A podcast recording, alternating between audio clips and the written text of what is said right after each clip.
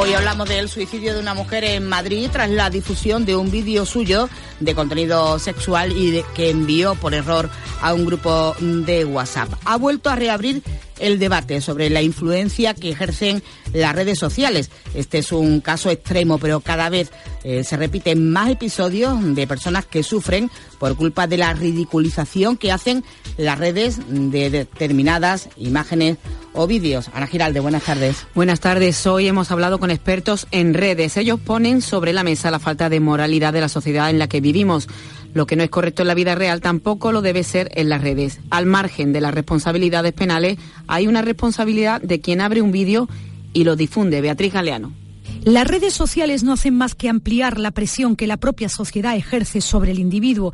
Dicen los psicólogos que nada nuevo, que no existiera antes, pero ahora las redes hacen que el rumor corra más rápido, llegue a más gente, que sea más difícil su control.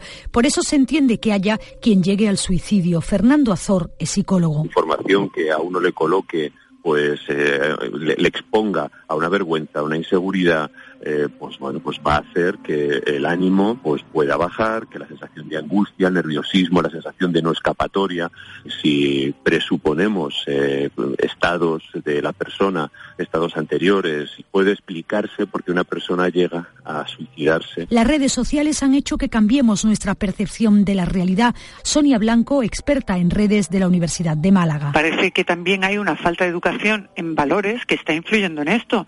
No solo está eh, penado por la justicia, sino que moralmente está mal. Y es tan sencillo como preguntarse, si estas fotos fueran mías, o de mi pareja, o de mis hijos, ¿me gustaría que se difundieran? No, ¿verdad? Para terminar, un consejo, ¿qué hacer ante una situación así? Eh, es bueno compartirlo, hablarlo, porque eso va un poco como a colocarlo en su debido sitio. O sea, al final es una situación realmente agobiante, pero que además tiene como un efecto, eh, como diría yo, torrente, ¿no? Que sube, sube inmediatamente y luego desaparece. Los expertos aconsejan actuar de inmediato, no dejar que la ola que provocan las redes nos destruya.